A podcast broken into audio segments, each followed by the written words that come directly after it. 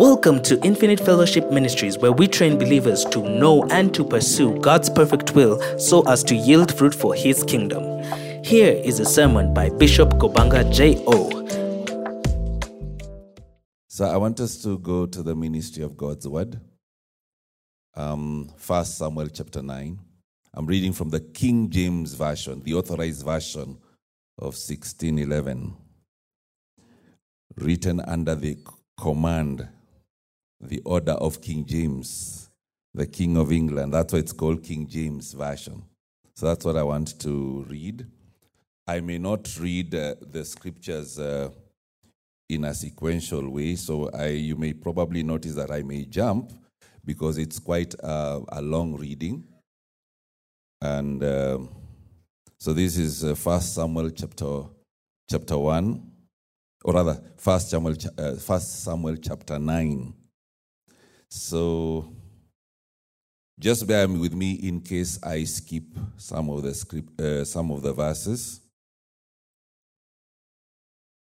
Verse one. Now there was a man of Benjamin whose name was Kish, the son of Abiel, the son of Zeror, the son of Bekorath, the son of Aphiah, a Benjamite, a mighty man of power. And he had a son whose name was Saul, a choice young man and a goodly, and there was not among the children of Israel a goodlier person than he. From his shoulders and upward he was higher than any of the people. And the asses of Kish, Saul's father, were lost. And Kish said to Saul his son, "Take now one of the servants with thee, and arise, go seek the asses." And he passed through the mount Ephraim, and passed through the land of Shalisha, but they found them not. Then they passed through the land of Shalim, and there they were not. And he passed through the land of the Benjamites, but they found them not. And when they were come to the land of Zuf, Saul said to his servant that was with him, "Come and let us return, lest my father leave caring for the asses and take thought of us, for us rather." And he said unto him, "Behold, now there is in this city a man of God, and he is an honorable man, and all he saith cometh surely to pass. Now let us go thither. Peradventure he can show us our way that we should go." And then Saul to his servant, "But behold, if we go, what shall we bring the man? For the bread is spent in our vessels, and there is not a present to bring to the man of God. What have we?" And the servant answered Saul again and said, "Behold, I have here at hand the fourth part of a shekel of silver, that will I give to the man of God to tell us our way." And then I want us to skip to verse eleven. And as they went up the hill to the city, they found young maidens going out to draw water, and said unto them, "Is the seer here?" And they an- and they answered them and said, "He is. Behold, he is before you. Make haste now, for he come today to the city. For there is a sacrifice of the people today in the high place. As soon as ye be come into the city, ye shall straightway find him before he go up to the high place to eat. For the people will not eat until he come, because he doeth bless the sacrifice. And afterward they eat that be bidden. Now therefore get you up, for about this time ye shall find him." And then skip to number fifteen, verse fifteen rather. Now the Lord had told Samuel in his ear a day before Saul came, saying, Tomorrow about this time I will send thee a man out of the land of Benjamin, and thou shalt anoint him to be captain over my people Israel, that he may save my people out of the land of the Philistines. For I have looked upon my people because their cry is come unto me. And then verse eighteen, Then Saul drew near to Samuel in the gate and said, Tell me, I pray thee, where is the seer, where the seer's house is? And Samuel answered Saul and said, I am the seer. Go up before me unto the high place, for ye shall eat with me today, and tomorrow I will let thee go, and I will tell thee all that is in thine heart. And as for thine asses that were lost three days ago, set not thy mind on them, for they are found. And on whom is all the, the desire of Israel? Is it not on thee and all thy father's house? Then let's go to verse twenty-two. And Samuel took Saul and his servant and brought them into the parlor, and made them sit in the chief first place among them that were bidden, which were about thirty persons. And Samuel said unto the cook, Bring the portion which I gave, which I gave thee, of which I said unto thee, Set it by thee. And the cook took up the shoulder, and that which was upon it, and set it before Saul. And Samuel said, Behold, that which is left, set it before thee and eat. For unto this time hath it been kept for thee, since I said, I have invited the people. So Saul did eat with Samuel that day. And then let's go up to uh, verse twenty-seven. And as they were going down to the end of the city, Samuel said to Saul, Bid thy servant pass on before us. And he passed on, but uh, uh, but stand thou still a while, that I may show thee the word of the Lord. Uh, let's go to chapter ten. Chapter ten, verse one. Then Samuel took a vial of oil and poured it upon his head, and kissed him and said, Is it not because the Lord hath anointed thee to be captain over his inheritance? And then I want us to come to verse five, verse five of chapter ten. After that, thou shalt come to the hill of God, where is the garrison of the Philistines. And it shall come to pass, when thou art come thither, to the city, that thou shalt meet a company of prophets coming down from the high place with a psaltery and a tabret and a pipe and a harp before them, and they shall prophesy, and the Spirit of the Lord will come upon thee, and thou shalt prophesy with them, and shall be turned into another man. Then verse nine, and it was so that when he had turned his back to go from Samuel, God gave him another heart. And all those signs came to pass that day. And when they came thither to the hill, behold, a company of prophets met him.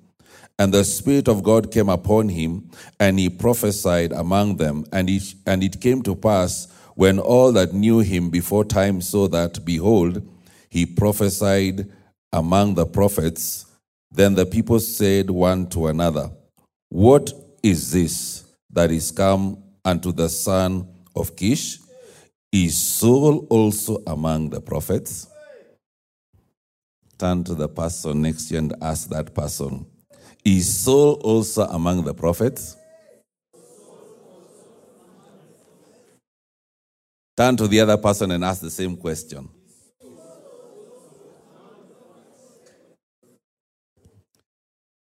Uh, ladies and gentlemen, I want to continue from where I stopped last Sunday. I'm still handling the subject or the topic, the realms of consecration. And uh, I begin to submit to us that the purpose of divine revelation is to separate you from being a common person. Revelation separates you from being an ordinary person so that you become an extraordinary person. The revelation of God's word reveals the reality of who you are, not what you are. Because there's a difference between who you are and what you are. Who you are is who is the very, very person that God made in his image and after his likeness. Revelation is like a divine mirror. It is a mirror which is a reflection of the person of God who mirrors your life as it is. Now, when I talk about God mirroring, you know, mirroring your life as it is, I'm not talking about your life as it currently is. I'm talking about your life from a divine perspective. I'm talking about your life insofar as the call and the ordinations of God are concerned in your life. Because, beloved, revelation enables you to see who you are in God as per ordination, not what you are. Because what you are is not your ordination. Who you are is your ordination. Revelation enables you to see who you also are outside of God. You see, there is who you are in God and there is also who you are outside of God, beloved. In other words, revelation also enables you to be able to understand who exactly you are at present. Now, who you are at present is not what God has destined you to be, because your present status is a, is a place of limitation. And God has not ordained us to operate in limitation. God has ordained that we should operate in a, in a realm of limitlessness. Hallelujah. The revelation of God's word shows you who you are supposed to be and what you're supposed to do. You see, you cannot know what you're supposed to do except that you know who you're supposed to be. Because who you're supposed to be defines and describes what you are supposed to do. And the more revelation of the word of God that you receive, the more you get to know, the more you get to understand what you are made of and how you can become the person that God has ordained you to be. Hallelujah. Understand that the revelation of the word of God or the revelation of the person of God, it introduces you to levels. It, it, it introduces you to the levels that you are capable of accessing and those that you are meant to hang out with. You see, until God reveals of himself to you, you can never know which level you're supposed to be. And therefore, you'll also be able, you, you'll also fall short of knowing who you are supposed to hang out with. Because the challenge that we have is that most times we think that the place where we are uh, and the places we access are the place, the very places we are supposed to abide. But I submit to us that God has called us to higher places. There's a high place Of of, of, of, of, of of function. There's a higher place of dominion. There's a higher place where you are supposed to thrive. Because God made man in his image and after his likeness so that he may exercise dominion. And you see, dominion is only exercised to the degree that you understand and know who you are. Until you know who you are, you can never be able to know what you're capable of doing. Hallelujah. Until you know who you are, you will not also be able to know the people that you're supposed to hang out with. So the moment God discloses of himself to you, when he discloses himself to you, when he gives you the revelation of his word, what happens is the revelation of God's word removes you from the crowd. The revelation of God's word is the revelation of separation. Okay? It is supposed to separate you from the crowd and from the wrong environment so that you're positioned in an environment where you are set apart by the Holy Spirit for you to be able to fulfill your purpose. It is one thing to talk about the purpose of God, but it's another thing for you to know. How do you walk in the purpose of God? How do you exercise dominion? It is not possible for you to understand purpose and accept that you have the revelation of the Word of God. Because revelation introduces you to your levels. Revelation introduces you to, to, to, to, to a particular dimension or realm where you are supposed to operate independent and separate from everything. Revelation, what it does, it demarcates your boundary. It sets certain patterns and structures in your life so that you are able to function in a particular way. So friends, you must understand that the Holy Ghost will always use a specific process equivalent to your purpose to weed out the dross that you have in your life. You know, the person who is involved in consecration is the person of the Holy Ghost. Now, the Holy Ghost does not just come to consecrate you or to separate you for that reason, except that you go through a process. And the process that you go through is equivalent to your purpose. Hallelujah.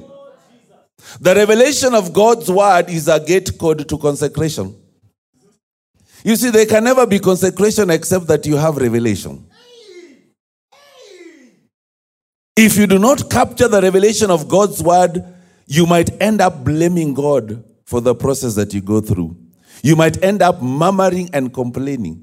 You know, many times we do not know that the, that the challenges that we go through in life is basically God's way of trying to take us through the journey of consecration. And many times we fight God, we fight the, the, the, the workability of God in us and through us. We even fight the very people that God brings our way because, beloved, I submit to you that God use, uses human beings as instruments of consecration, even as He speaks His word.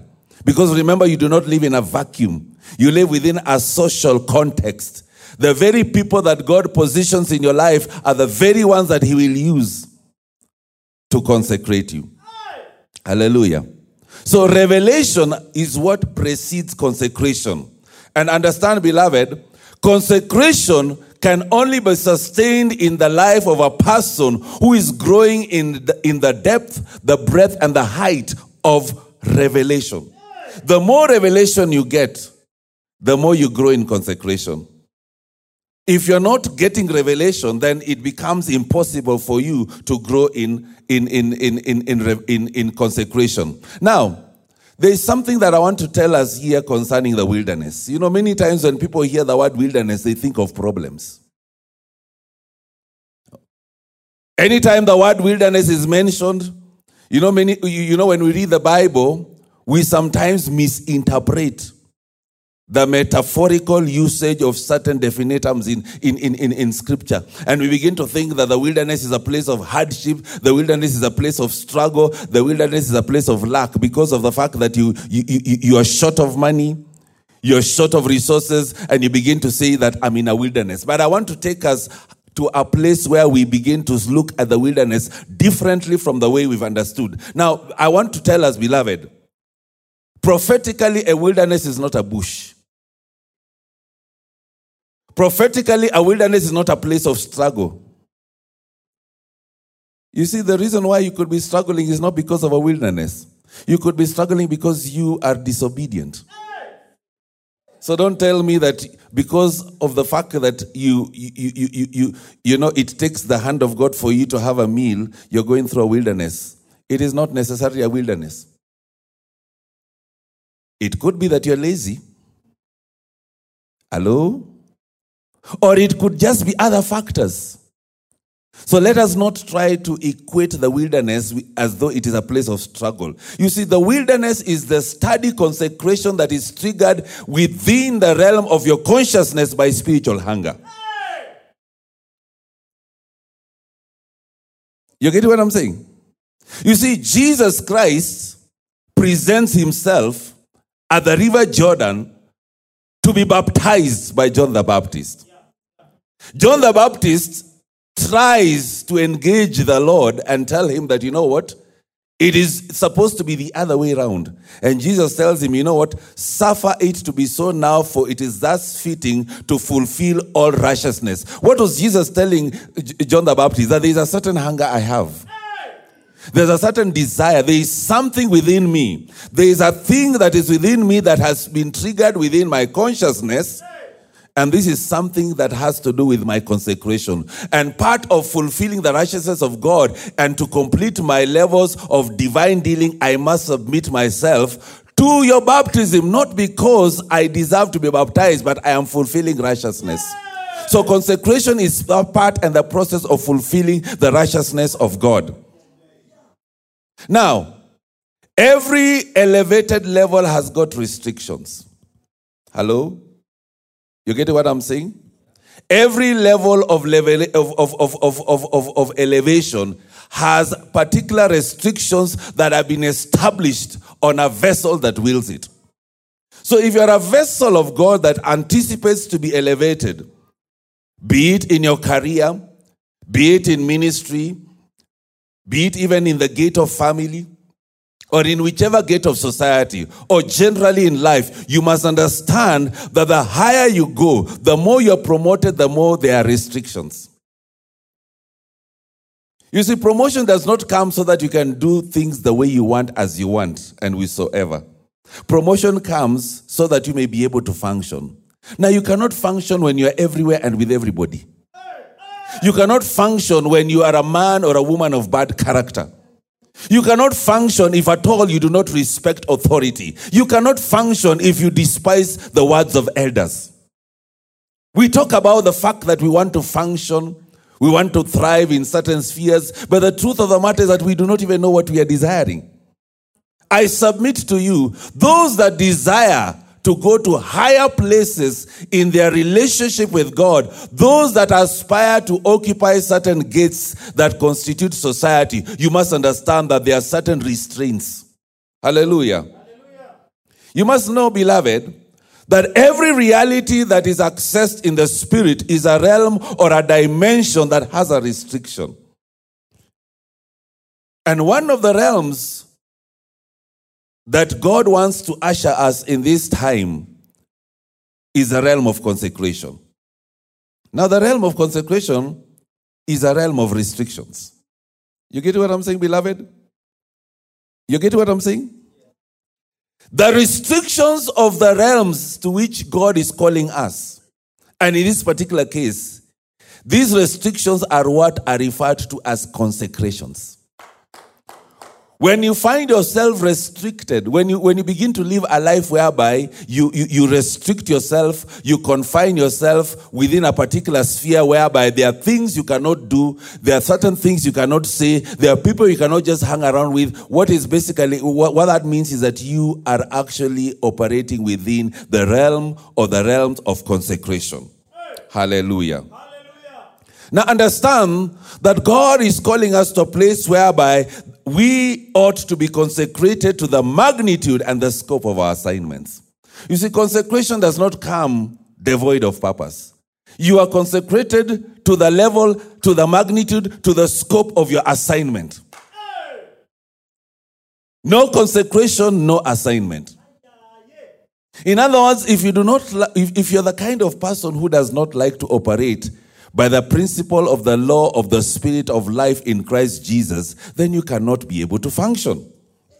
Hello? You get what I'm saying?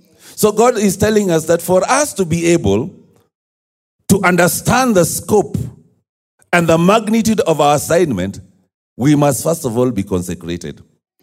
Because consecration, what it does is that it begins to shape your mind so that you are able to understand the depositories of truth that God is depositing within you. Yes, yes. So that you'll be able to know how to appropriate that truth. Hey. That will cause you to begin to have a hunger, a desire, and a craving for God and His Word, much more than anything else. Hey. Now, every one of us who is in Christ Jesus ought to realize one thing. That consecration for one person is different from another. My consecrations are different from yours. And that is if at all you know your consecrations. Because when I look at some of you, I doubt even whether you understand what consecration is. You've heard about the word. Probably you've checked the meaning in the dictionary like you normally do. Because when, when, when Bishop introduces a new definitum, you go straight away to the dictionary. And you see, that is where you get it wrong. That is why even whenever I share certain things, you do not understand. Because instead of going to the Word of God and to the Spirit of God, you go to the dictionary. What makes you think that the things that I teach, you will be able to understand them from the dictionary? Hello? When a minister is sharing on a pulpit, not just in infamy, but wherever, even when you're, even though, even those sermons you watch on YouTube, if you want those sermons to be applicable in your life, if you want to bear fruit, the best thing to do is to go in prayer. You getting what I'm saying? When Apostle Selman preaches, you don't go looking for a dictionary. You go to the Bible, number one, because you want to, ha- to, to appropriate the Berean spirit, to be able to see, to deduce as to whether Apostle Selman is preaching from the Holy Writ or not. And then you begin to do what? To have an intercourse with the person of the Holy Spirit, so that the Spirit of God will take you to a deeper place. So that if he's teaching on business, we need to see fruit in business in your life. We do not want to hear testimonies of you attending every conference of Apostle Selman and yet there is no fruit in your life. That's a wonderful minister, and every other past, and every other minister that we know. But the question is, where is fruit? If the things that Apostle Selman teaches us are true, if they are of God, why aren't we not having fruit? The first time when he came, people were fighting for spaces in Sarit. Guys even missed some of our meetings in church. Hello? I remember one of our one of our former members. And I'm saying former because the person is not here, had to postpone a meeting to attend Selman's meeting. And after that conference was over, the person remained the same. I waited, I waited, I waited. There was no change. I began to wonder, so is the problem Apostle Selman? Certainly not. And you know, people began to talk about him like it's the first time some of us were hearing Selman. I got, I started hearing Selman much, much earlier, even before he came into Kenya. Hello? Because the things that that man of God teaches, they are quite deep. That is heavy-duty revelation. But the question is, where is fruit? Because God's word coming forth from, from, from the mouthpiece of Apostle Selman is a word that is a gate code that should usher you to a place of deeper consecration. Yes. Yes. But you're hearing a word from such an, a, a, a, a, a, a wonderful minister, and yet you're the same. You talk the same way. You curse. You are rude. You brag about the number of years you've been saved. My friend, it's not the number of years you've been saved that matters. We need to see fruit. When Bishop calls you out, does Bishop think that I don't know how to pray? Okay, fine. If you know how to pray, why am I not seeing answers?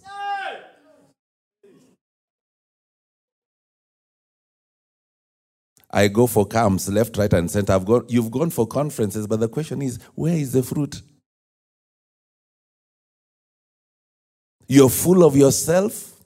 You're proud. First of all, you're defiant at home. You defy your parents. If we were to call your parents here to give a testimony of you, what would daddy say about you? You look down upon your dad because he's a drunkard. Who told you that, be, that because your father is a drunkard, you can't honor him? Your dad may be a drunkard, but what about you? You have a foul spirit of hatred. Hello? You criticize your mom because she, she, you, you're taller than her. Because you've got a few fibers here. But my friend, that woman has done so much for you. Oh, yes. You despise an uncle, and that uncle paid school fees for you for one term. You've never even helped a poor person on the streets. And you're telling us you're born again. My friend, we need to check again. Because, friends, revelation ushers us to a place of consecration. Hello? Every one of us has got his own journey of consecration. And you know, the goal of consecration is to, tr- to bring about transformation. You've heard God's word. Why is there no transformation? If there's no transformation, then the truth of the matter is, you're hearing amiss. The goal of consecration is to bring you to a place whereby you are aligned to the sovereignty of God. Consecration brings you to the place whereby you submit to the lordship of Jesus, where you say, let my, let your will be done in my life as it is in heaven. I'm a piece of clay and you are the potter. The question is, if at all God is the potter, why don't we allow him to mold us? We sing about God molding us. Hmm? Hmm? Hmm? Hmm? Hello? Understand this, beloved. When someone begins the journey of consecration, one of the things that God will do in your life is he will take you through what I call dealings. He begins to deal with you. He deals with your own character. He deals with your attitude. He deals with your perception. He deals with every aspect of you. Now, dealings are not the same as consecrations. Dealings are, is, is basically what the Holy Spirit uses to enforce consecration in your soul. Hello? You get what I'm saying? And the mark that is left on you in the journey of dealings in what you call wilderness, that mark that is left on you is consecration. You get what I'm saying? Now, when you go through the journey whereby God begins to deal with you, or what we call process, okay? I don't know whether to rely on the infamous definition of process, because I believe to some to a larger degree it is perverted. It is not the way it is. Because infamy, anytime you're going through struggle, I'm going through process. Yeah? When Bishop calls out Kaleke, Bishop is taking me through process. And there's no process there. You get what I'm saying? Because you see, friends, when God begins to deal with you, it's not something to joke around with. And most of you have failed in the test of dealings. No wonder that is why you've gone round the same, same mountain of your circumstance.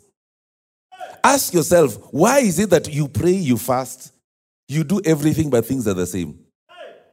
You say that the devil is working on you. There is no devil. My friend, hakuna pepo. You get what I'm saying? And even in times where the devil is operational in your life, it's because you have permitted him. Because of your disobedience, because of your arrogance. So what happens is, when you ask God to deal with you, to sort you out, let me fr- tell you, friends, God will deal with you. Yes. The first thing God will, will do is that he will ensure that the company of bad people that you keep will be separated from you. How will God do that? He will allow your friends to disagree with you. People that you've been loving on, they've been loving on you. A fight breaks out. You get what, what I'm saying? If it is on the family front, he'll ensure that your siblings rise against you. You begin to wonder, why is it that my, my brothers no longer love me? It's not that they don't love you. You are going through a dealing. You've been mommy's boy. All of a sudden, mommy no longer speaks to you in that soothing manner. It's not that mommy does not love you. You're being dealt with. If it is in a church such as this, all of a sudden, people don't talk to you. That is dealing. Hello? You serve in a department. Let's, let, let me, let, let me use the worship team, for instance. You are a wonderful minister of worship. When you sing, the angels just join in heaven in unison. Okay? You sing and you sing, you were worthy, you oh, you know, when, when, when you begin to ad-lib, it's like people are carried away. Then one day you try doing that, nothing. Guys are not moved. Guys are dozing. Guys are in prayer. You begin to wonder. There is heaviness in this. You start binding heaviness. There is no heaviness. You're being dealt with. And then now, listen here, to show you that God is, is, is in the business of dealing with you, he raises somebody from the congregation who never even knew how to sing. When that person sings hallelujah, that alone makes the whole church go into weeping. Now, if you're not careful, you'll begin to fight that person. You're being dealt with. Those are dealings. Hmm? Hmm? In your office, your boss starts fighting you. You begin to say, the enemy is fighting me. The, the, you're not being persecuted. You're being dealt with. Do you know why your boss is doing whatever he or she is doing that? It's because there are things in your life that are a hindrance insofar as being consecrated is concerned. Yet here you've made very profound prayers. Like for instance, Bishop calls you in front. Bishop calls you and he gives you a word that you're going to be a great and astute businessman. Then you begin to feel like you're more of a businessman than every other person. My friend, in that same congregation, there are people who have got more experience in businesses. They know what it means to lose money by taking the first loan. So you begin to think that you're better than them. Hello? You try business, nothing works. Someone gives you half a million, you invest it in business, you lose it. And then you say, Bishop gave me a false word. Bishop never gave you a false word. That word was a gate to usher you to consecration. Yes! Now, up to the time when you attain to the fullness of consecration, there are dealings. You see, when you see, you see, when God gives me a word to give to you, be very careful.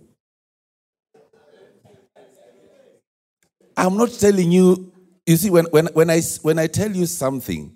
Okay? Gloria, when I give you a word, I'm not telling you that it will happen in three months.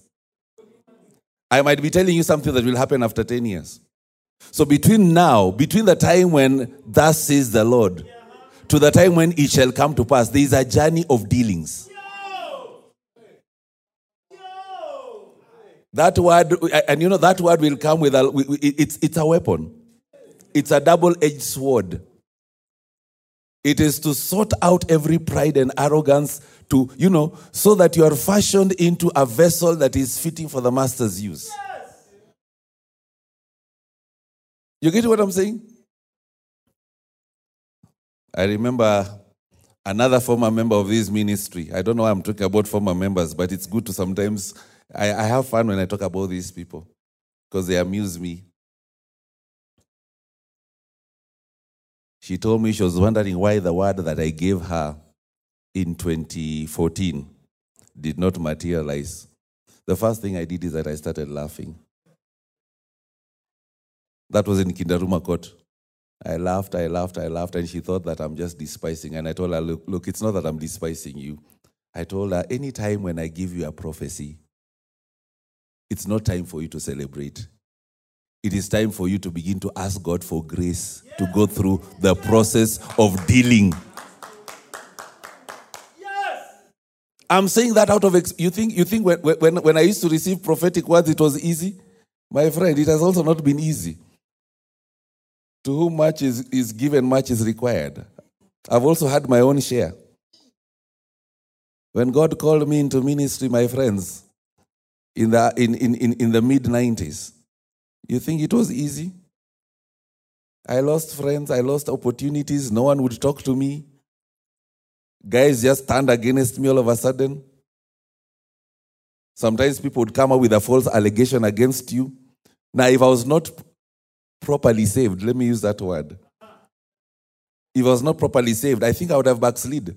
If some of you people would have been, would, would have been given a fragment of the things I went through, by now you'd be very much in the world. Where you want to be happy. Do you know there's a, there's a difference between happiness and joy? Yes. People want happiness. Happiness is temporal. Joy joy enables you to stay through. Not Joy Taracha, but joy, joy, the joy of the Lord. Hello? Yeah, Joy Taracha is the head of sound. She's a very wonderful woman. Wonderful. Roger, if you only knew. She's in your life.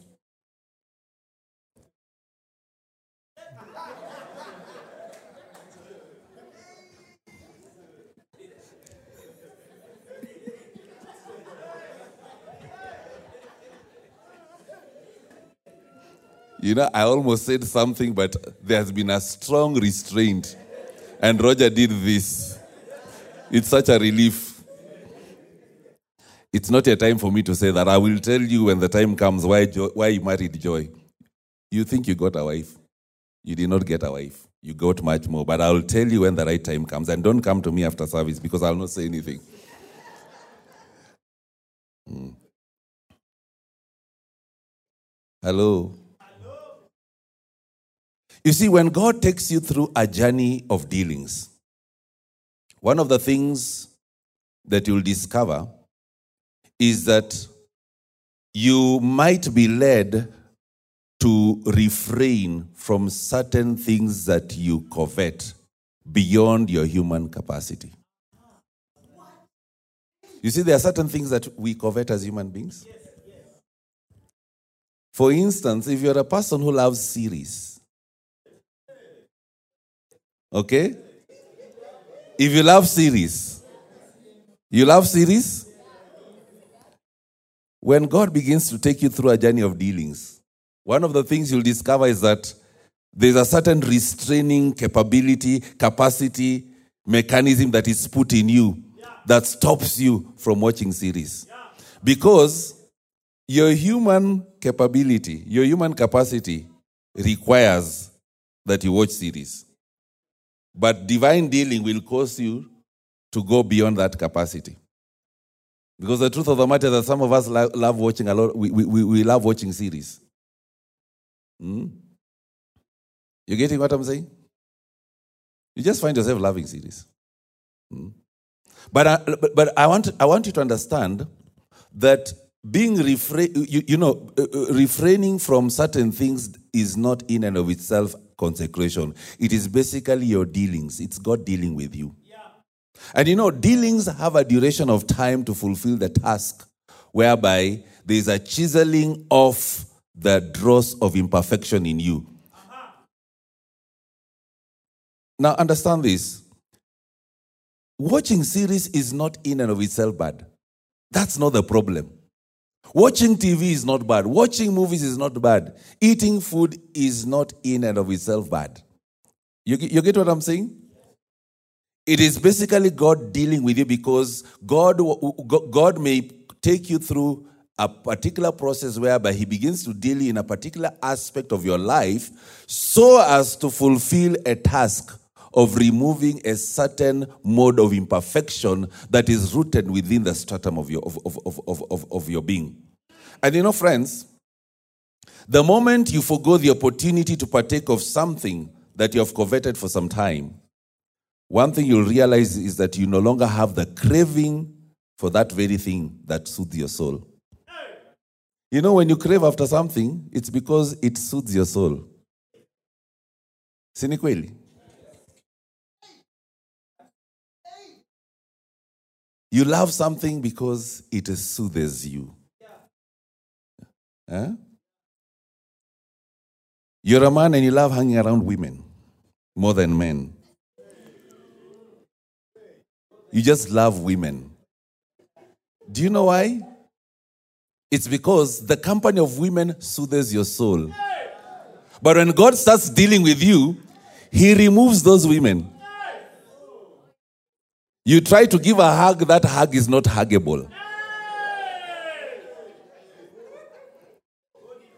A sister in the Lord whom you used to love hanging around with no longer loves to ha- hang around you. It's not that there's a problem with her. She does not have a demon. It's God dealing with you.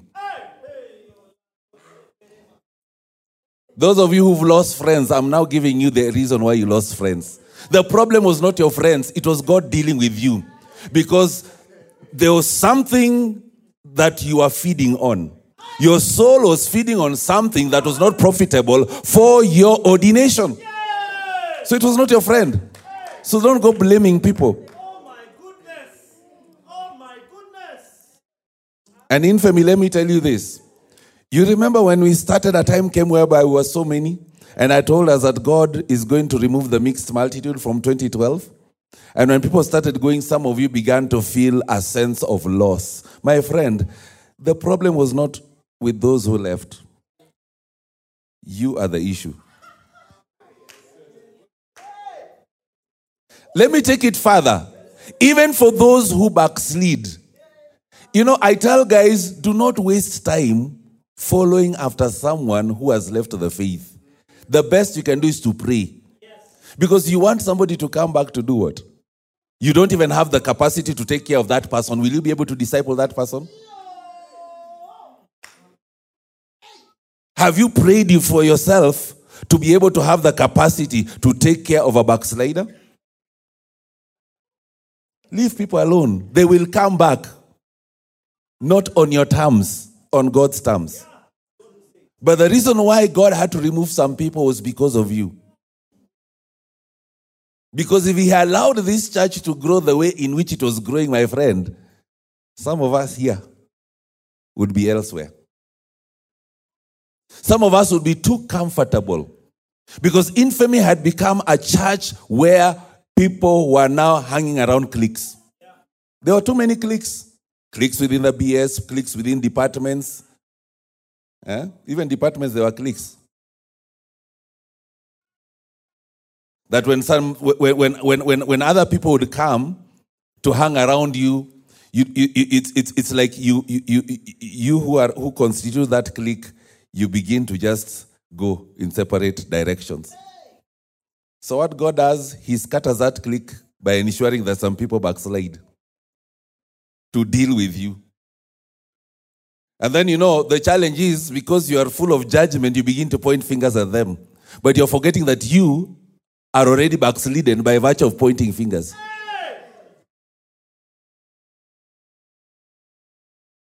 You get what I'm saying? So God was dealing with the community.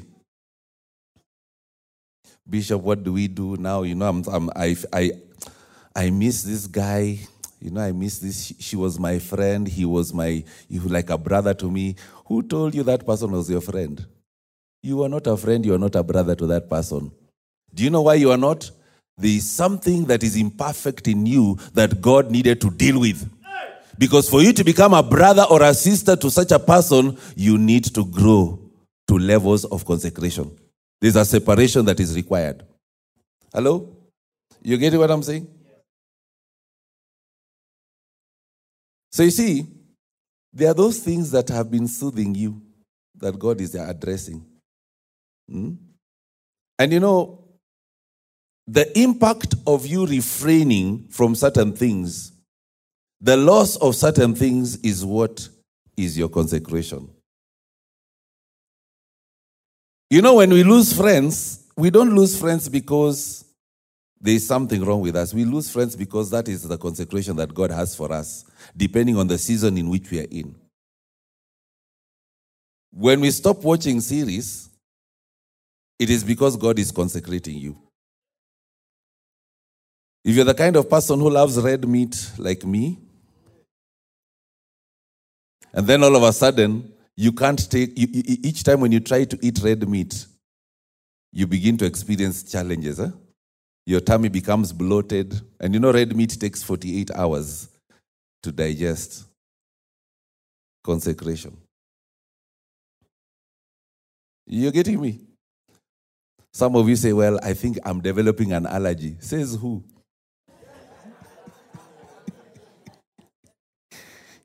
You know, Bishop, nowadays I'm allergic. You are being consecrated.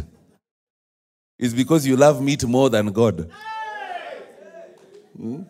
Hmm?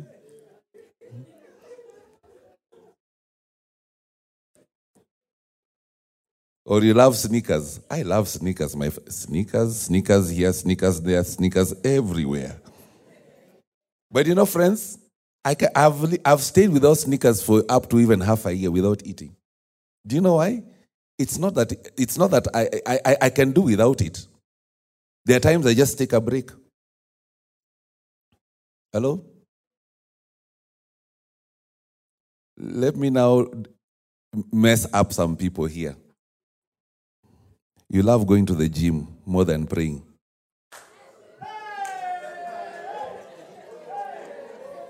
Now,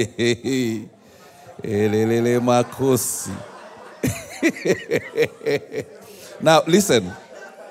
Listen here. Listen. I love the gym. Training is good. But do you know it can be addictive?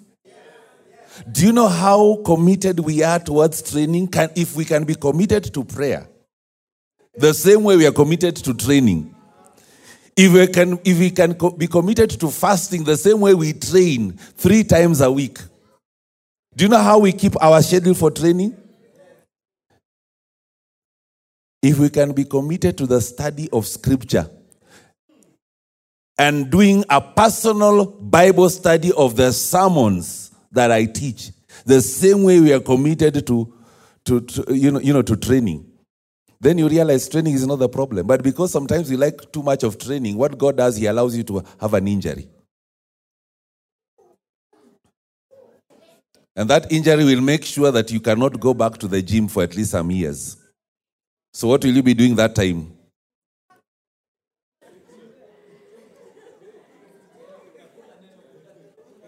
Hello? You get what I'm saying? Yeah. So in the absence of, of training, listen, in the absence of training, you are praying. And and you see, by the time when you're through with the three years before you resume the gym, you realize you do not go to the gym to train with such intensity, but your prayer life has grown. Consecration. Okay? You normally say that God mold me, break me. Eh? Hmm. You see, what you used to crave was the prime gratification in your heart. Yes. Okay? Yes. So what happened was that God was just molding you by your detachment from certain things. Because, friends, I've discovered that your affinity to certain things is equivalent to your affinity to the lust of the flesh. Hmm? You know, if you have a craving for a certain food, if you have a craving for red meat, for instance. Now, red meat is not the problem. It is the perverted pleasure that is domiciled in your soul which is the problem. So don't blame red meat. Don't be like these people who say, because meat affected me, people should not eat meat. Meat is bad. That is being extreme. Wacha watu wakule nyama bwana. You get what I'm saying? If white meat affects me, and I stop eating white meat, I should not now make it a rule that in infamy people should not eat white meat. My friend, eat pork. I don't like pork. I used to love pork. Oh my, hey, hey. Hmm? Anguro is good. Eh? But imagine, I nowadays don't eat. I don't even like pork sausages. Pork sausages, were the, they were the in thing, but I cannot eat. But my friend, those of you like pork, those who, where are those guys who belong to the club of pork? Okay, I can see. So, so friends, don't try to do things like me. Pork no longer applies to me. I loved it when I was younger, but you know, when you grow older, there are things you can't take because, you know, pork has a lot of fat. And you see, there were days when we were not like this. But uh, how we ended up this way, in our current status, we don't know. So, but that's me. But for you who love pork, eat. But remember, there's also where the God is going to capture you.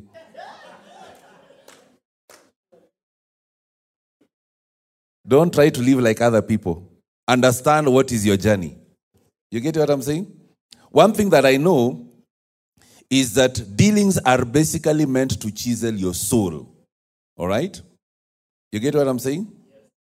Because you see, consecration is the characteristic seasoning that is added to the delicacies of your soul so that it produces a good redolence. You know, a redolence that draws the presence of God in your life.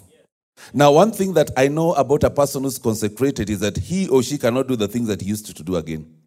Okay? Because, you see, consecration is basically a consequence of the process of being chiseled away from the things through spiritual dealings. All right? And the important thing to observe about the uh, consecration is that consecration has an ultimate purpose. The purpose of consecration is so that you and I may arrive at our various prophetic destinies. All right? You get what I'm saying? God does not just consecrate us so that we are just separated from people and from things. It is because of purpose. It is because of destiny. Hello? Hello? Now, what do I mean by destiny? Every destiny is prophetic. And a prophetic destiny is a place where there are things which are ordained for you to walk into. A prophetic destiny is a place whereby there are things ordained for you to possess. A prophetic destiny is a place where there are things ordained for you to enjoy, things for you to also experience increase. Now, God is the one who initiates the process of facilitating us to enter into our prophetic destiny. You cannot usher yourself into your prophetic destiny. If you've been able to take yourself from one point to another and you see that God was involved, know very well that that was not God. You see, there are places that we can take ourselves, but there's a place in God, insofar as destiny is concerned, that only He alone can take us. Nonetheless, bear in mind that the devil cannot stop you from entering your destiny. Men can never stop you from walking into your destiny. You are the only impediment towards your, your ability to walk into your prophetic destiny. So don't tell me that people are stopping me from actualizing my destiny. You know, when people leave church, they leave church with the reason that, you know, in this church, I could not grow. I could not enter my destiny. You know, I can survive. You know, we don't need infamy for us to succeed. Well, it's not really infamy. God was just using infamy. Because even where you're going, God is still there. You know, you leave a church and you leave Bishop. And you know, because Bishop does not specialize in holding people with thirty-two teeth, you're forgetting that the place where you're going to, Jehovah is there waiting for you to pick up the lessons from where you left in infamy. You know what God does when he, when when when you when you remove yourself from His presence? He allows you to settle where you've gone to. So you have some temporary relief. Okay? You are in transition.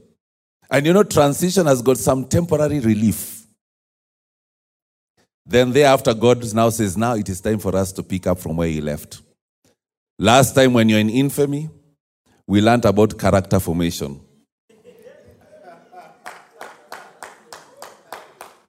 And now God uses the same pastor who spoke so well of you in that other church to begin to whip you. And if there are things you did wrong in infamy, they are exposed there by word of knowledge. Hello? You get what I'm saying? There's a man who tried to run away from the things of God. He left a church, went to another church, and after some weeks of settling there, the pastor of that church, who does not walk in word of knowledge, God gave him word of knowledge and told this guy, go back to your former church. The Lord has told me that you are running away from church discipline. There are things you did, and He's speaking to him in the presence of the congregation. Don't play around with God. Unaanikwa tu. Hello? You're saying that you want God to use you. My friend, being used of God is not a joke. Okay? It is only you who can stop yourself from walking into your destiny. Now, one thing that I've known about God is that God will always hook you up with His prophetic mouthpiece to proclaim your destiny. You don't just, pro- you, you cannot be the proclaimer of your destiny. Somebody else must proclaim your destiny. Okay? And the mouthpiece is normally located within a prophetic season where you have an encounter with the divine so that you are ushered into your destiny. You get what I'm saying? Now, this particular season, this prophetic season is basically what I would call the season of divine engagement. All right? You getting what I'm saying? Yeah. I'm basically now coming coming now into, in, into sharing the scripture that we actually read.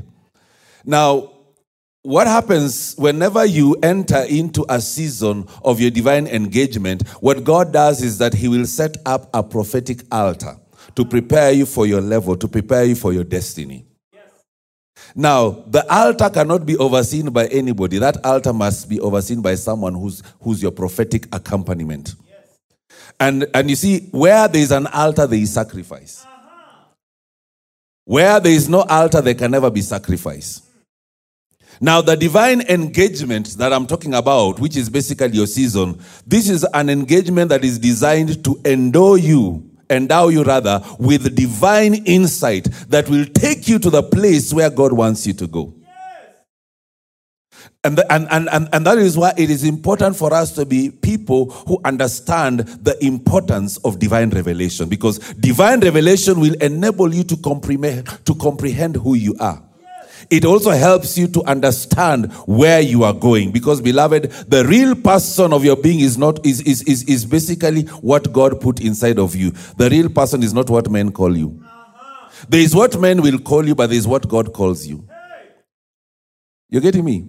Men may call you a weakling, a person who struggles, a person who fellowships with circumstances, but God calls you a mighty man of valor. Men will call you good for nothing because of your mistakes. You get what I'm saying? Yes. But there is what God calls you. Yes. The question is, do you have the revelation as to who you, exactly you are? Hmm. Now, Samuel has an encounter with Saul. You know, Saul was a very faithful son of his father Kish. Then one day God decides to set Saul up. He decides that in order for me to usher this guy into his destiny, I will cause trouble. I'll make the donkeys of his father to disappear. And the donkeys get lost. And like a faithful son, he obeys the call of his father to go look for the donkeys. So he picks one of the servants and they go looking for the donkeys. And they look for they look for the donkeys from each and every place, and the donkeys were not found. And God made sure that these donkeys were not found because God wanted to introduce Saul to something he did not know. God wanted to introduce Saul to who he is. Yes. Saul knew himself as the son of Kish. But God saw something else different. Yes. That this was going to be the king of Israel. So the donkeys are not found. And Saul is about to give up, like some of us normally give up in life. You give up in salvation, you've been saved for long, you've attended youth camps, you've attended conferences, you've attended seminars, workshops, you've you, you've gone for seminars with regards to your workplace, but there's no promotion coming because your boss is not seeing you, no one is recognizing you, so you feel like going back to the village. Hello? So Saul decides, you know what, we need to go back. And the servant says, no, we cannot go back. Yes. There's a man of God that I've heard of, uh-huh, who is able to give us an interpretation as to where the donkeys are. Yes. And then, you know, Saul says, but yeah, there's this man of God, but we do not have an offering. But the servant, who is so determined, says, you know what, I have an offering here. You know, friends, the company that you keep determines whether you'll meet your destiny or not. Hey! You have friends in your life, but your friends do not introduce you to anything. Hey! Hey! If you've got friends who whine like you, then you better change your company. If you've got friends who speak, who badmouth people in authority, change your company. You need someone who is able to speak words of faith. Someone who is able to see what you cannot see. The friend may not even be a pastor, may just be an ordinary person. The question is, what kind of people do you keep around you? When you're on the verge of keep, of giving up over a task that has been assigned to you at your place of work, check which colleague that you have that is able to speak positivity. Because some of, the, of our workmates, they join us in the ranks of whining and complaining. You've been given a task by your boss. You cannot resolve. You're on the verge of writing a resignation letter. You need a colleague who will tell you, let's not resign. There's still a way forward. Let me consult with. Let, let us consult with someone who's outside this company, someone who can help us resolve this thing. And the person whom you're going to consult is your prophetic accompaniment. He's not just a person. He's not just a consultant. That is your prophetic accompaniment. It all depends on how you see him or her. So Samuel tells, uh, Samuel meets Saul, and Samuel tells Saul, "Come with me and eat with me at the high place." Hello? You see, the high place is a place of fellowship. The high place is a place of communion and relationship with God. Yes. Beloved, we must understand that in our journey of consecration, insofar as destiny is concerned, God is calling us to a place of intensified fellowship with Him. Yes. For you to be able to complete your consecration, there must be fellowship, relationship, and communion with the divine. There must be fellowship, relationship, and communion with brethren who are like-minded like you. Hello? You see, when you know who you are, you will begin to live for your assignment. You will live for the assignment that, that, that, that equals your calling. You're getting me? You will live for your assignment that is equivalent to your destiny. When you know who you are. You getting me? When you know who you are, money will not be an issue. Whether it is there or not there, you will live for your assignment that is equivalent to your destiny. When you know who you are, you will live for your marriage. Hello, those of you who are married, even when your spouse is nasty sometimes, because you know who you are and you understand the assignment you have in your marriage, you will live for your marriage. The assignment you have in your marriage is equivalent to your destiny. You getting what I'm saying? You'll not join the ranks of those who say all men are the same, all women are the same, men are dogs, women are prostitutes. Why don't you begin by calling yourself a dog or a prostitute? If all men are dogs, then you must be dog number one. If all women are prostitutes, then you are the big, the chiefest of all prostitutes. But if you do not want to be a prostitute, then do not demonize every member of the opposite gender because of your own mistakes. Because chances are you could be the enabler of the issues in your marriage. If you've been in a relationship and things are not have not worked well, do not join those who hate marriage. Marriage works, my friends. I know there are so many divorces and separations amongst millennials and Gen Zs, but my friend, marriage works even amongst millennials and Gen Zs. Yes. It works. You're getting me? You despise them that are rich because you don't have money, and you say that every person who's rich is a member of the Freemason, is an Illuminati. My friend, God did, God created riches. Satan is not the author of riches. Why are you giving glory to the devil? Or you want, or, or you love poverty? You want to fellowship with poverty? Hmm? Huh? You want to have a fellowship with poverty? Hmm? Hmm? Hmm? Kaleke, you want to have a fellowship with poverty? Hmm? Poverty is not, is not a friend. If you want to be rich, then you better love them that are rich and learn how to be rich. God's way. Okay? Because there are also other ways in which people become rich. By offering human sacrifice. Do you have what it takes? Hello? You see, when you know who you are, you will pursue after the task that you're ordained to do. Okay? And you see, for you to be able to pursue the task that you're ordained to do, beloved, you must detach yourself from certain things. You must detach yourself from certain people. Hello? So Saul decides to join Samuel in the high place. He comes to the high place and they begin to have meat. Now remember this, Saul did not know that he was invited. Everybody else was invited, about thirty people. Saul was the thirty-first person. He never knew. Do you know, friends, sometimes God will set up circumstances in your life whereby you discover by divine appointment that you've actually been invited to a feast. He didn't even know that he was invited. When you read the story, you discover that he was the last person to be invited. And yet, not only was he the last person to be invited, there is something that we read in Scripture. There was a portion that was set aside for him to partake in fellowship with Samuel. Now, you may have gotten saved probably some months ago, maybe a few years, and you look at some of us and you begin to wonder, oh my God, I wish I could speak in, you know, speak the kind of tongues that Bishop speaks. I wish I could sing in the Spirit. My friend, listen here. It's not the number of years that really matter. All you need to have is the right heart. Have the right heart. Have the right posture of heart. You see, as far as God is concerned, being the last does not mean you'll always be last. The Bible says the last shall be the first and the first shall be the last.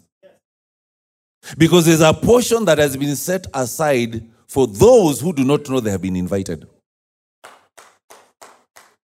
When you come for a service such as this, know very well it is a divine invitation extended to you within the construct of the troubles you're going through at present.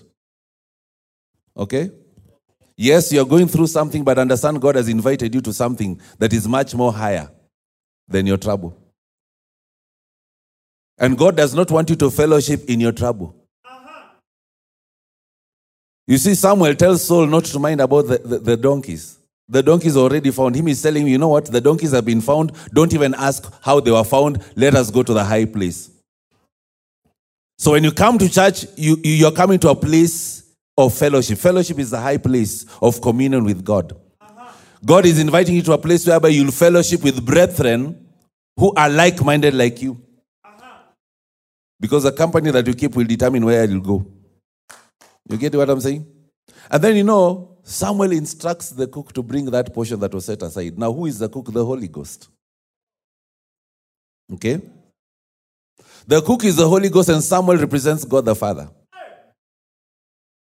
You know, there are things that only the Father can give to you that I, as bishop, cannot give to you. If you're coming to me, expect me to give you something, I'm afraid you might get it wrong. There are things that only God the Father has reserved for you. There are things that the Spirit of God can only prepare for you. Hello? Hello? You will always get your divine portion only when you present yourself before God. How do you present yourself before God? You present yourself before God by attending fellowship. Ah, you see, the problem with people in church, people do not want to come for fellowship. Thank God for live stream. Live stream only applies for those who are really sick and cannot come, or those who are working on Sunday. But my friend, if it is time to come to church on Sunday, come to church on Sunday. So if you are at home and you don't present yourself for fellowship and you're saying, you know what, God is not limited in terms of so, you're just being lazy. Let's tell each other the truth. You are lazy. And then you expect to partake of the same, same blessing that other people are partaking.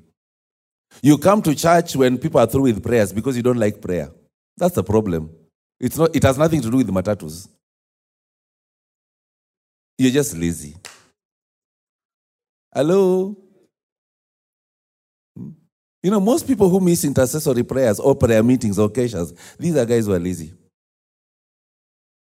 Look at their lives after some years, you'll discover nothing changes. And then when they see other people being uplifted, they'll begin to say that some people are being favored.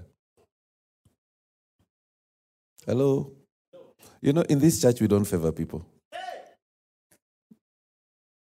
The people whom you see around me most of the time, you can ask them, there is no favor. There is no favor, my friend. What keeps them hanging around me for all this long time is dealings and consecration. It's true. You see, with my spiritual father, Bishop Mulumbi, we are good friends, and you know, some of his other sons and daughters have actually acted with a lot of envy towards that. Of course, they've never done that directly towards me because they would definitely fear, because uh, I'm not the type of person you can confront in that manner. But you know what? They do not know that for me to have kept in step with my papa, it is dealings and consecration. You see, you, you, you see Papa Mulumbi preach here, and then you say that this guy is so nice, and you have no idea. He's a very intense person. But you know what, friends? I love that intensity because I'm also very intense. So he gives me intensity, I give him intensity. And the more intense we are, the more I'm growing in revelation. Do you know what we normally do whenever we meet Bishop Mulumbi? We do not talk about people. We share the word of God. He he begins to drop a mystery. And you know, he's very good at provoking me. And I begin to, it's like he opens a belt and I begin to just pour out. And before long, a someone has been created. You get what I'm saying? You see the series on money and wealth, the instruments of the heart. Do you know how it came about? We were just discussing. I remember uh, Richie was there, and I think, if I'm not wrong, I think Revdan, if I, if, if I remember very well, we were in his house in Comarock, and we were just talking. And he began to say, you know what, you need to do a series on money. Of course, that series had been within me, but it had not really developed further. But we started talking. We later on called each other at night, and I began to share the things that God had put in my spirit. And by the time I was through, I knew what I was going to share in part one, part two, all the way until part nine.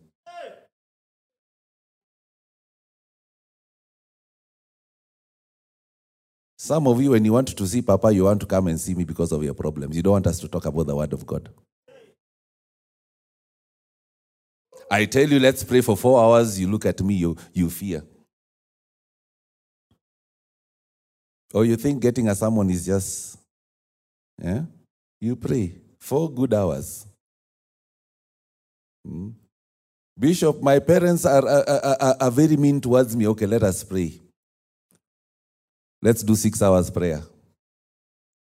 And you begin to think about your classes in school. You begin to think about your business and so on. A business that you're struggling with and it's not giving you much.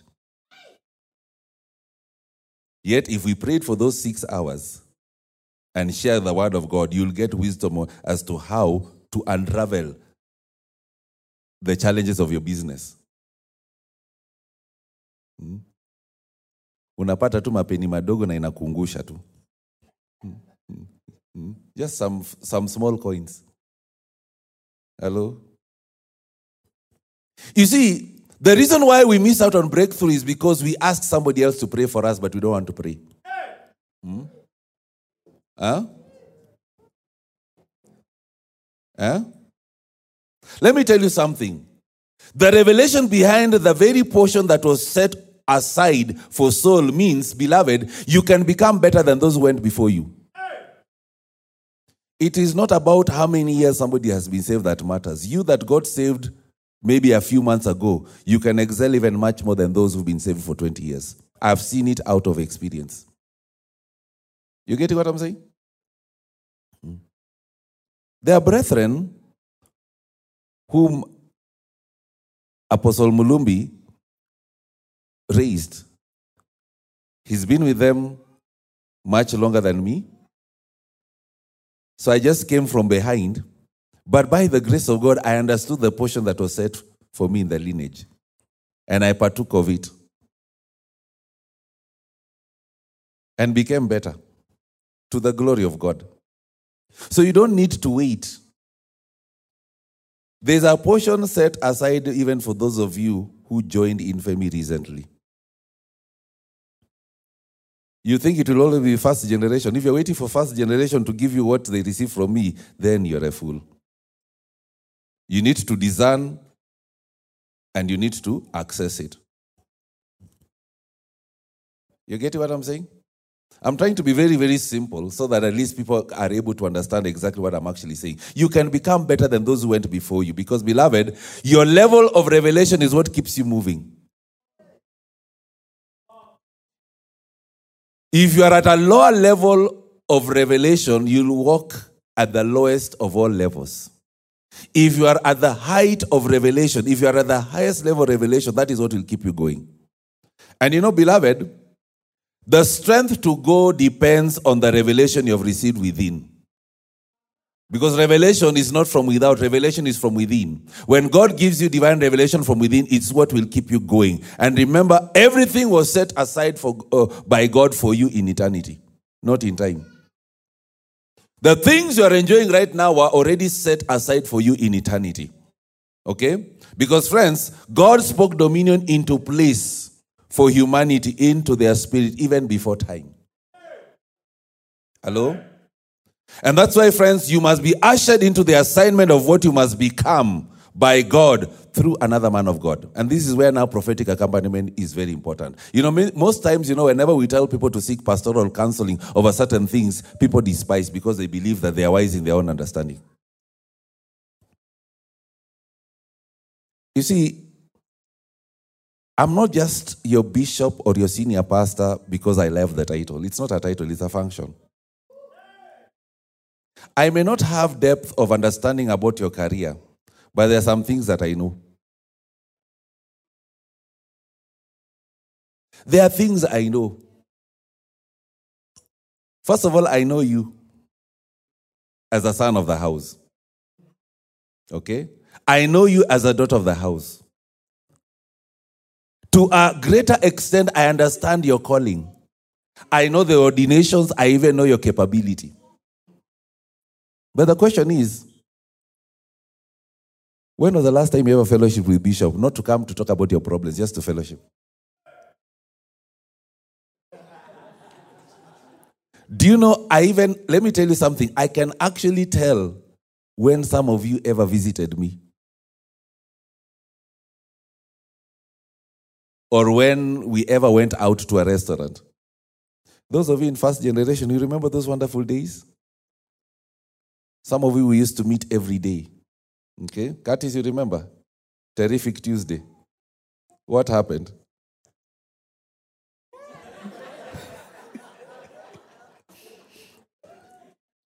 Curtis's dealings. Let me tell you something. A pastor is not just a human being that you toy around with.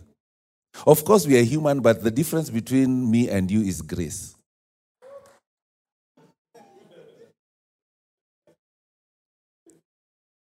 You see, when we fellowship together in the counsel of the Word of God, there are some answers that will be provided for you. The same way Saul was fellowshipping with Samuel, his prophetic accompaniment. Mm. You get it with me? You're wondering, why is it that some things are not coming to pass and God spoke this? That's why we need fellowship. So that we will talk about these things and I'll break certain things down for you. And even for those who come, the question I want to ask you is that, to what degree have you been able to apply the things that I've broken down for you as to what God said? You keep your distance and say, Bishop is intense. Fine. Hello? Yeah? You keep your distance, you say, you know what, I don't like that personality. My friend, this personality was given to me by God. And you need it. Hello? You need this personality. Hmm? Hmm. You remember one time when, when Deacon Roger was sharing about uh, the challenges of his dad. I think that time the father was there for that sermon in Sarit. He he said that he he he, he was very uncomfortable with the fact that his dad is choleric until when he met Bishop Gobanga. Then he realized that the challenge was not his dad. The challenge was how he understood his father. You getting me? So when was the last time? If I'm a pastor to you by convenience, my friend, you better backslide. Or better still, go to this church behind here. Maybe there they'll help you. But if I am truly a pastor, where is the fellowship?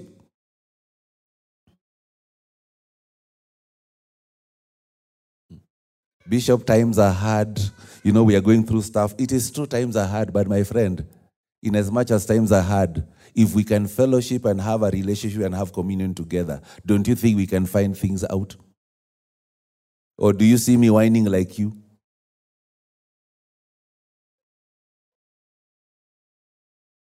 I don't go whining like you and complaining and blaming so-and-so, blaming the economy, blaming the president, blaming Azimio, blaming U D A. You know, blaming everything. We blame the rats, the roaches, the climate and everything. And the, and the landlord, and the landlady, and the wochi, and the management committee. You're blaming everything. If your computer breaks down, you blame the computer. You blame H P, you blame the MacBook, and so on and so forth. You just complain. You're negative.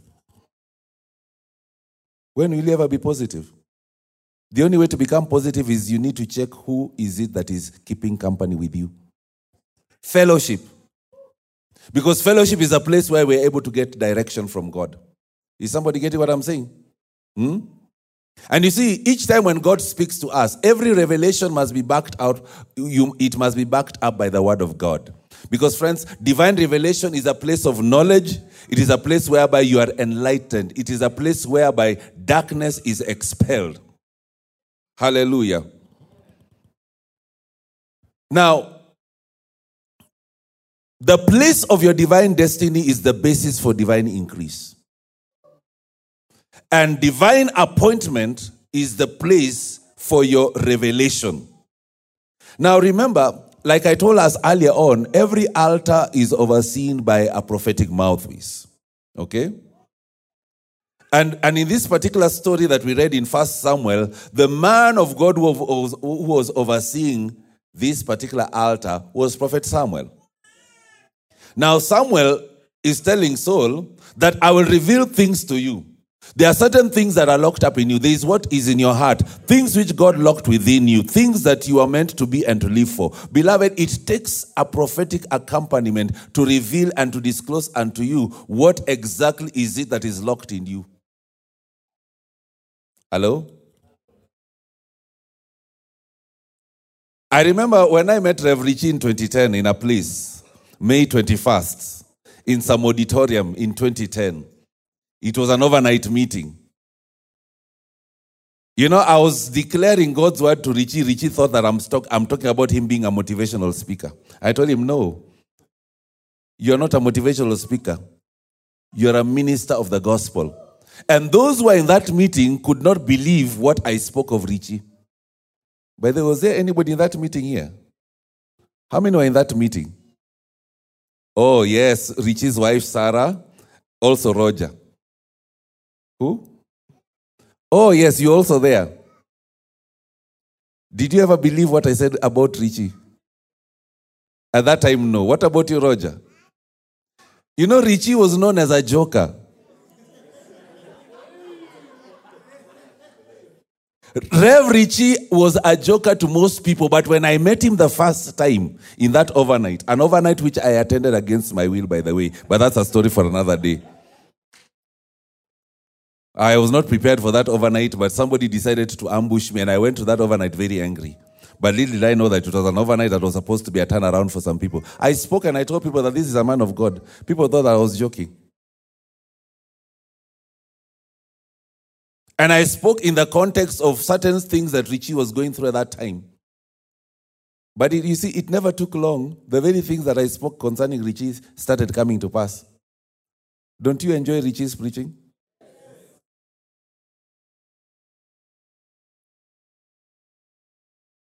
So you see, friends, sometimes you need someone who's able to see what you cannot see within you. Huh? And when I tell some of you guys about certain things, you think I'm joking. Keep on playing and joking, and other people's prophecies will come to pass.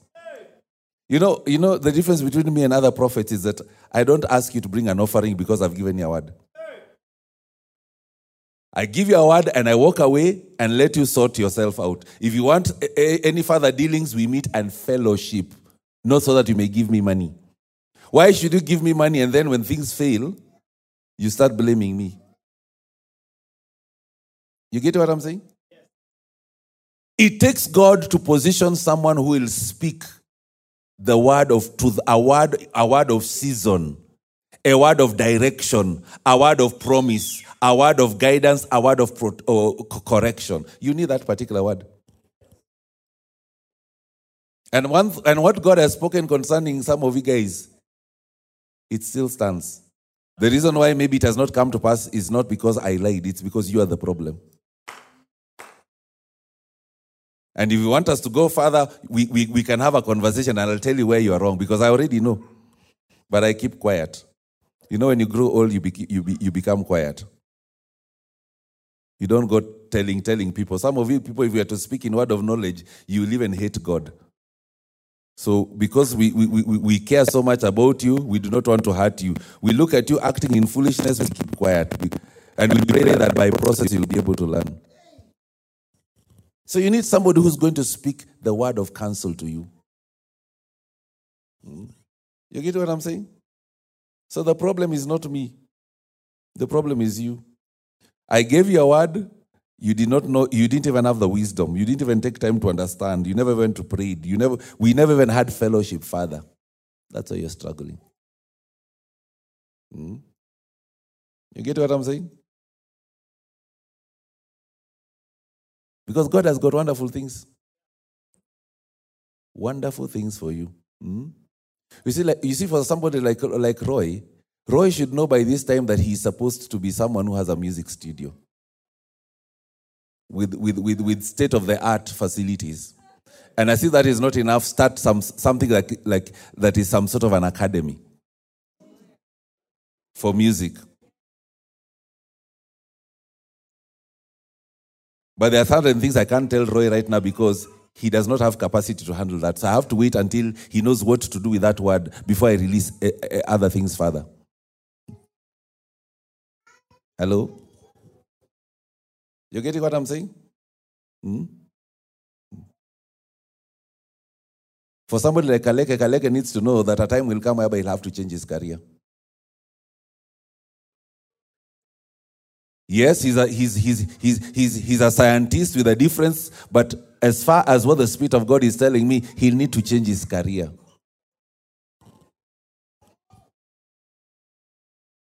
Hello? You get what I'm saying? You see, the Spirit of Christ upon the Spirit of God is what will cause them to understand who they are created to be. Like I said, beloved, there can never be revelation without fellowship with God. And you know, fellowship is, is, is a place of listening and speaking. Fellowship is a place whereby you do not just keep quiet, you also have to talk. I get bored when I meet someone and says, Bishop, I just want you to talk to me. Just talk to me. Just talk. Niongeleshe. So Bishop atakuongelesha. Aonge, aonge, aonge. But what about you? You're not even participating. Eh? Eh? Eh? Beloved, there's time to talk and there's also time to listen. So if we are saying that we need to meet for fellowship, let's listen to each other and let's talk to each other. Saul thought that his assignment was to look after his father's donkey. But that was a wrong assignment. Okay? Yeah. Just just the same I'm saying, Kaleke believes that he's, that because he studied he, he, he, he studied science-related courses at the university, he needs to do research. But as far as the Spirit of God is concerned, he's not, what he's doing is not bad. You, you don't get me wrong. You get what I'm saying? And I hope he's not misunderstanding what I'm saying. Okay? What he's doing is not wrong. The thing is, it will not take him where God wants him to go. Okay? It will not take him where he is supposed to go. That's just the issue. Okay? Just the same way, a person like Emmanuel, what he was studying at, at, at A N U, as far as God is concerned, that was not what God intended. That's why God orchestrated what happened in him and has changed him into a different career path, whereby he is learning via process.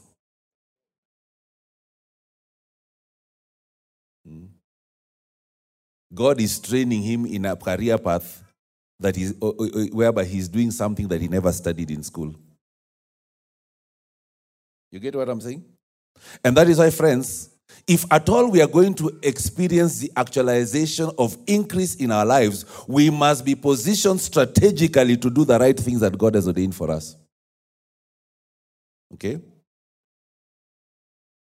One of the reasons why there is no increase in some of your lives is because you are living for what God did not call you to do. You are living for your career, but you're not living for what God called you to do.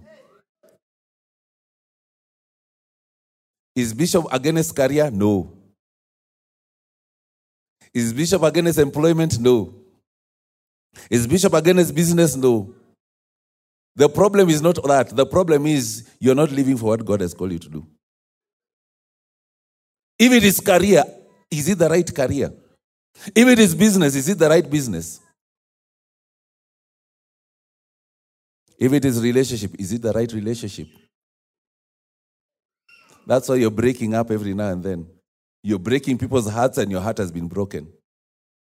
And you're cursing the person who broke your heart.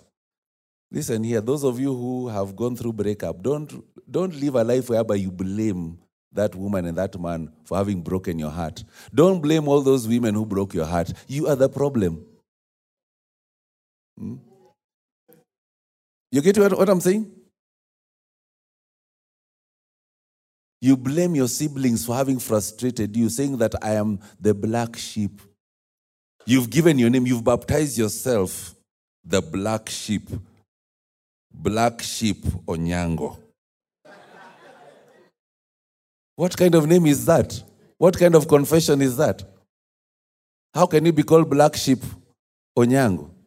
Hmm? Hmm? Frustration Odongo. Huh? Huh? Matatizo Kibwana.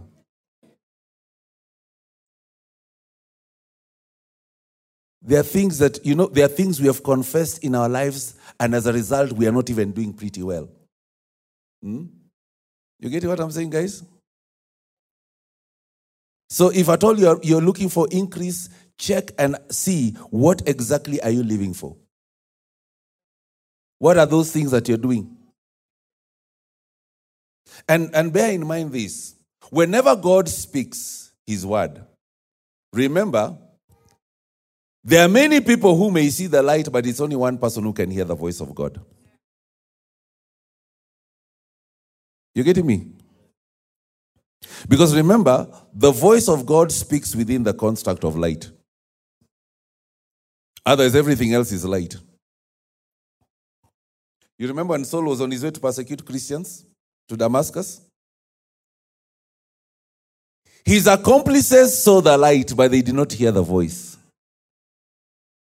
So the question is, are you only seeing light or have you heard the voice?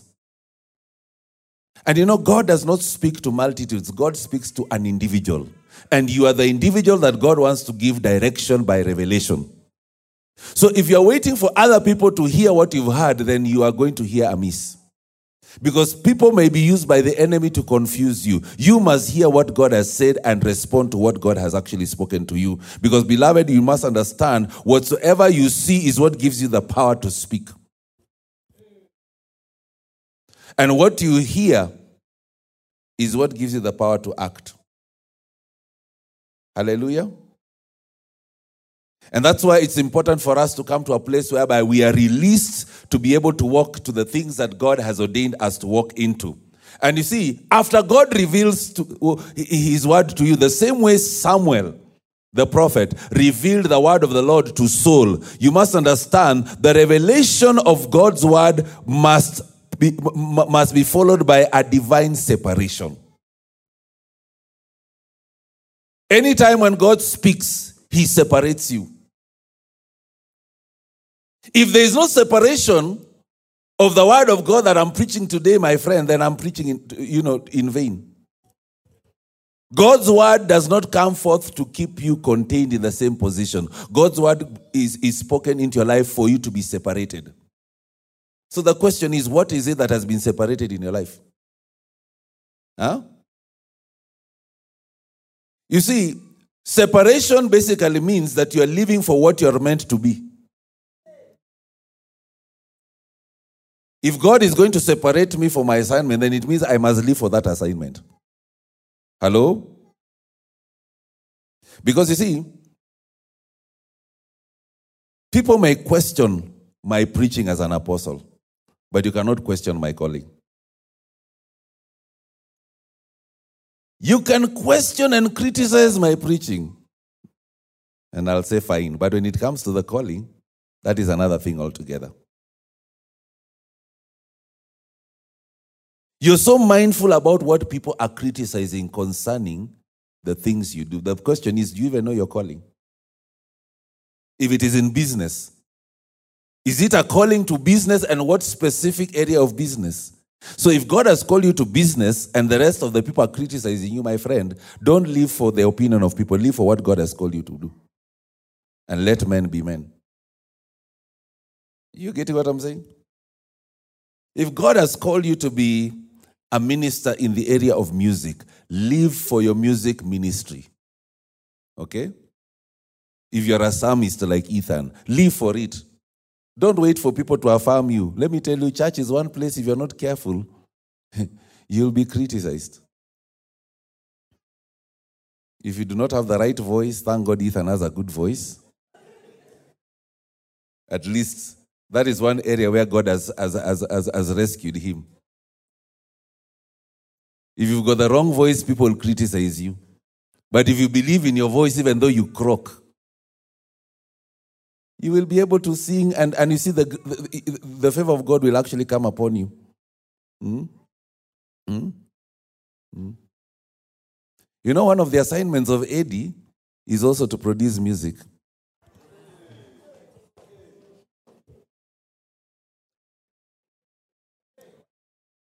Zelele batondolo kutata, rabibeza, golele kimasita,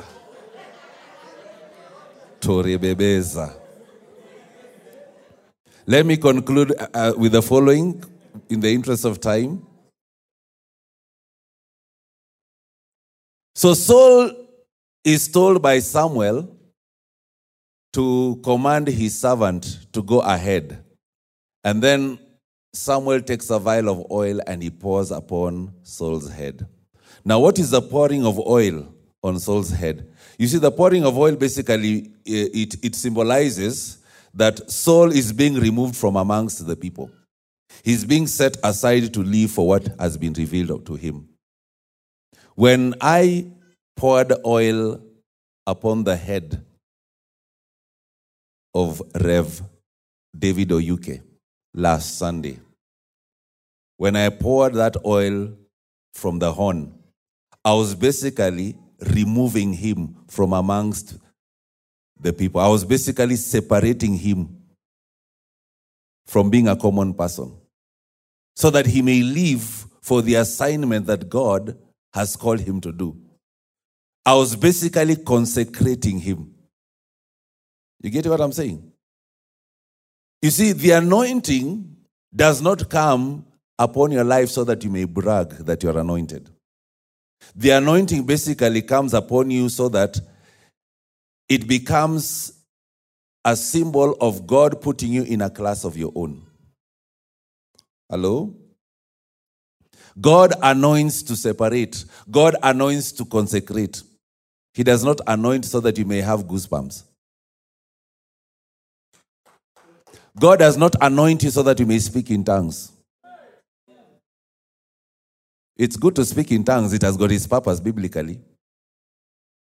But we are anointed so that we are separated from being a person who lives like every other person. You do not become an ordinary person.